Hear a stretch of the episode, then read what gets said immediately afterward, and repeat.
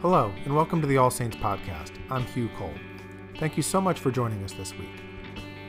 A big thanks to all of you who've been listening and downloading each week. If you're enjoying the podcast so far, please tell your friends about us and leave us a rating. You can also subscribe to the podcast by clicking subscribe in your app. As usual, we'll start with a sermon from the 10 a.m. service at All Saints Church, Chevy Chase. Then, we'll hear a sermon from the family table service. This week, we have the pleasure of listening to our seminarian, Andrew Lazo, with a sermon for Sunday, October 18th, 2020, entitled Whose Image, Whose Inscription? God, Father, Son, and Holy Spirit. Amen. Please be seated if you're not already on a couch somewhere at home. Good morning. My name, as is printed and announced everywhere, is Andrew Lazo. I'm your seminarian this year from the Virginia Theological Seminary. Um, my better half, uh, Kristen, is here with me. She's the one who uh, did the readings. I could sit and listen to her read the phone book, for goodness sakes. It's a joy to be with you. This is my second year in Virginia. I spent a summer at uh, the Church of the Redeemer in Sarasota, Florida. And you may remember Father Charleston Wilson, who has been here uh, before. And in fact, it was their recommendation that brought me here to this wonderful place. Kristen and I were delighted to find this parish last year, and even more delighted that we can serve this year with you. In homiletics class this week, my professor said that we should title our sermons, and as an obedient student, I did. So this sermon is called Whose Image?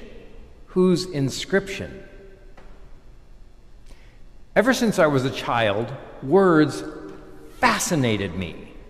I would spend endless hours reading, stories mostly, but dictionaries and encyclopedias too. I loved language. When I was 12, like most of you, I taught myself to read and write in runic that ancient Germanic language. You know, for fun. I got in trouble one Saturday and missed out on going to the state fair because instead of cleaning my room, I was reading a book. Well, actually, I was rereading a book for the 15th time. And after several warnings, they left me behind. I was so glad because I could finally finish my book in peace. It will shock you to find out that I grew up and spent 10 years teaching high school English. And at the end of every year, I would give an award to my best student in each of my classes. Their prize? A dictionary. I was the cool teacher. Literature, language, these, through these things, God has guided me down every path and given me every good thing in my life. My wife, Kristen, and I met, this is a great story, after we contributed a chapter to a book together. She was already a prolific author, and knowing what I was about, I courted her by reading her poetry and texting her the funniest bits of Jane Austen novels. Date nights almost always include a trip to Barnes and Noble. And when we moved to seminary, we packed up 150 boxes of books. And that's after getting rid of hundreds of books before. The novelist and pastor Frederick Buechner claims of one character that words were the lines that moored him to the world. He could have been writing about me. So that's why, whenever I prepare to preach, I start and finish by digging deeply into language. That's what I did today, and the results astounded me. I invite you to have the reading of the gospel from the gospel in front of you. And at that re- in that reading for the gospel for today, I have to warn you that Jesus would never qualify as a good dinner guest by modern standards. You know the three things that we should never talk about in polite company money, religion, and politics. Oh well. That flies right out the window as soon as Jesus walks in the door. And you remember what happened. Jesus takes some money and says, Render unto Caesar what is Caesar's, and render unto God what is God's. See? Jesus isn't polite. Thank God for that. He's going to meddle with us. But he meddles into the very things that might keep us from God. And if we follow what the Lord told us to do, it might very well save our lives and save the world. So let me start by taking this famous saying and putting it into a larger context. The incidents in our gospel reading from Matthew occur on Tuesday of Holy Week. So you remember, following the triumphal entry of Palm Sunday, Jesus turns the tables in, in the temple on Holy Monday and then rails against the scribes and the Pharisees in his teaching. On this day, Holy Tuesday, the controversies only increase. And this passage that we have before us is the first of three challenges Jesus faces and answers with redemptive brilliance. Ironically, while he's doing that, talking about money, Judas is off somewhere striking a deal to betray him for 30 coins. We don't know much about Holy Wednesday, the calm before the great storm. Maundy Thursday, of course, is Passover, the Last Supper, the Garden of Gethsemane. And thanks be to God, we all know what happens on Good Friday and on Easter Sunday. And so the conflicts we find here in this passage set Jesus on the course to crucifixion. The stakes of this story are incredibly high. So, what actually happens in this passage? Well, the Pharisees come to try to ensnare Jesus, and this situation is loaded with irony because they make true statements about him but these are statements that they don't actually believe. They are hypocrites indeed. And even more ironically, they hand to him a coin whose very image and inscription contains idolatrous blasphemy. And using it, they try to trap the true Son of God. And his response is shocking. Just look at the questions he asks. Whose is this image and whose inscription? Another word is engraving. He's talking about the temple tax coin. Well, the image is Caesar's. The inscription in Latin is a false claim to be divine. And there it sits in the hand of the actual Son of God. And then he asks, two more crucial questions, both of them and of us today. First of all, what do we owe Caesar? The answer is clear only that which belonged to Caesar in the first place, the very money he minted. Jesus has, had just told his disciples that no man can serve two masters, money and God. And this idolatrous coin came from the emperor, stamped with his image and inscription. So, therefore, Jesus says, we should return it back to Caesar. But then comes the far more crucial question, one which I hope will ring in all of our ears all week long. How do we render or pay back to God what is God's? What exactly do we owe our Lord? Jesus asked this question another way In whose image are we minted? What is our inscription? Boy, we thought that he was meddling before. Now it's getting serious. To answer this, it helps to dig down into the language. Because in Genesis 1:26, God says, "Let us make man in our image." And the Hebrew word there is the same word in Greek that Jesus uses about the image on the coin. We are God's image. And so we should render, return, pay back what is the debt of our whole lives, our very selves, which we owe to God. If that's the image, so what is this inscription? This is what blew me away. In Isaiah 49 16, just a chapter after our reading for today, God says, See, I have inscribed you on the palms of my hands. The Hebrew word, again, is the same root as the Greek word here in our gospel passage. Why should we render our li- very lives to God? Because we already belong to Him who loved us and spared not His Son. We love because He first loved us. First, last, good days and bad, sins and successes.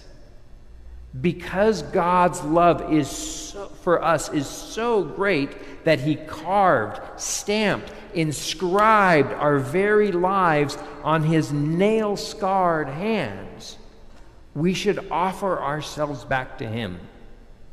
He paid the price to cancel our debt and set us free.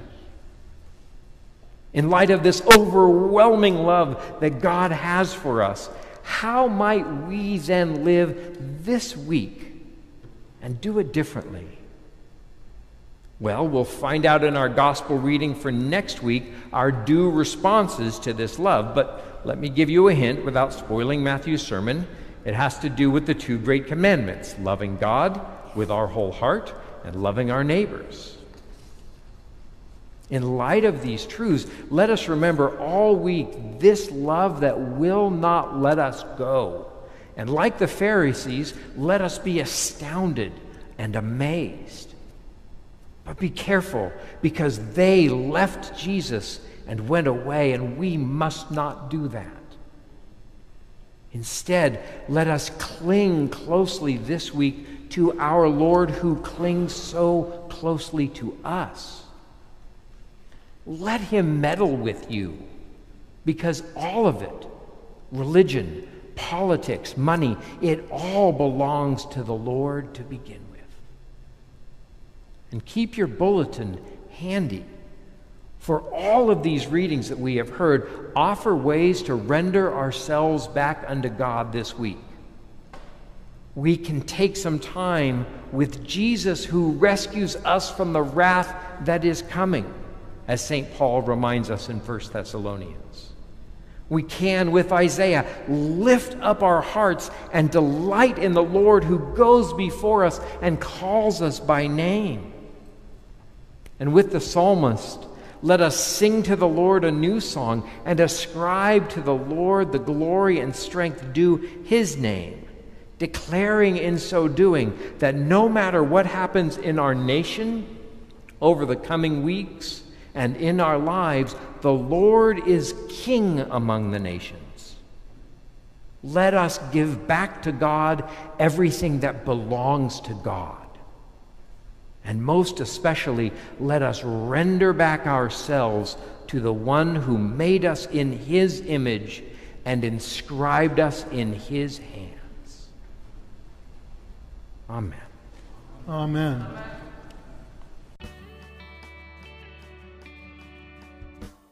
And now, a children's homily from Father Matthew Kozlowski. Well, hi. Father Matthew here with a children's homily for you today. And this week's theme is having hope in all circumstances.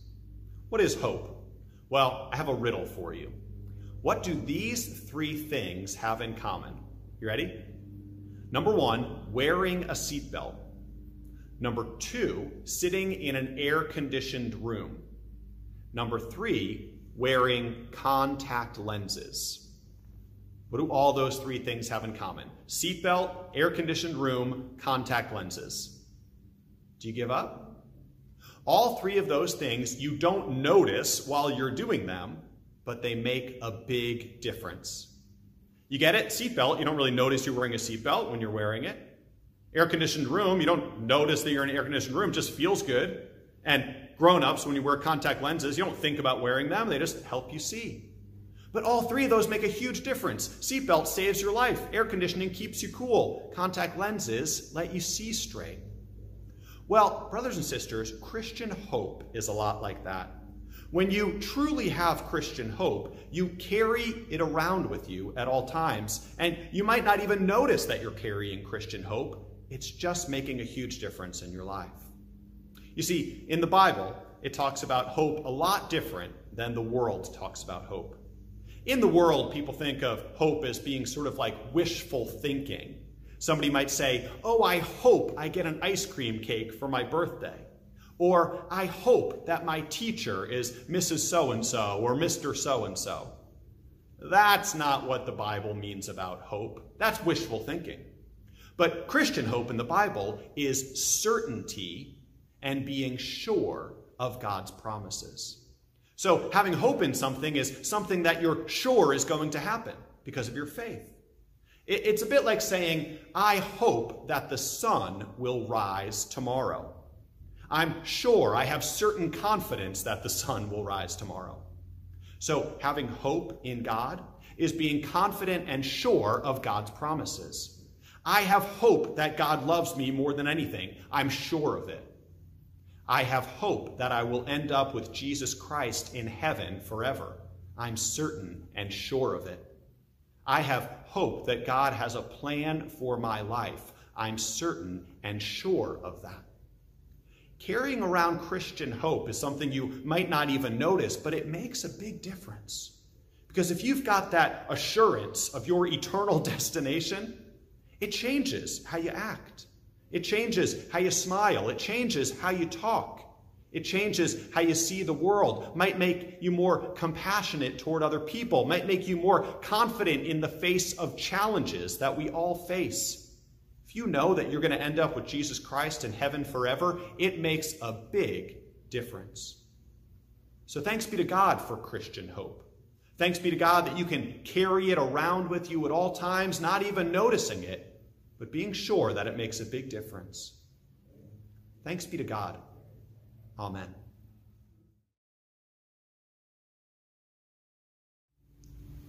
We always have the prayers of the people at this service when we lift our voices to God in praise and thanksgiving and asking God for those things which we need. So let me turn it over to Barrett and Homer Moyer, who have our prayers this week. Take it away. Let us pray to the Lord, ending each prayer by saying, Amen. Lord, have mercy. May the ministers and leaders of our churches have wisdom and speak with one voice. Amen. Amen. Lord, have mercy. May the leaders of our country rule with righteousness. Amen. Amen. Lord, have mercy. May Jesus be our shield and defender in justice. Amen. Lord, have mercy. May the country have peace and the people be blessed. Amen. Lord, have mercy. May the flocks and the herds prosper and the fish abound in our lakes. Amen. Amen. Lord, have mercy. May the fields be fertile and the harvest plentiful. Amen. Lord, have mercy. May we and our enemies turn towards peace. Amen. Lord, have mercy. May those who have died rest in peace. Amen. Lord, have mercy. May the love of the Father touch the lonely, the bereaved, and the suffering. Amen. Lord, have mercy. May the path of the world be swept of all dangers. Amen. Lord, have mercy. May the men, women, and children of All Saints Church follow the Holy Spirit in Jesus' name. Hallelujah. The Lord of mercy is with us. Amen. Thanks be to God. Let's add one more prayer to that set of prayers. It's the Lord's Prayer. Jesus taught us this prayer. So bow your head like this or hold hands with the people that you're with and join me in saying, Our Father, who art in heaven, hallowed be thy name. Thy kingdom come, thy will be done, on earth as it is in heaven.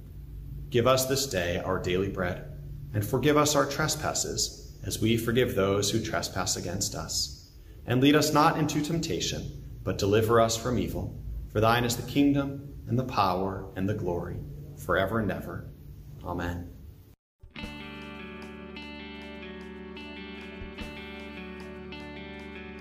Thank you again for listening to the All Saints podcast. To download future episodes automatically, you can subscribe and have the episodes delivered to you each week by going to iTunes, Spotify, or wherever you get your podcasts and clicking subscribe. And if you've liked the podcast so far, we would really appreciate it if you took a few minutes to give us a rating. As we continue to take steps towards being back together, please be safe, stay well, and God bless.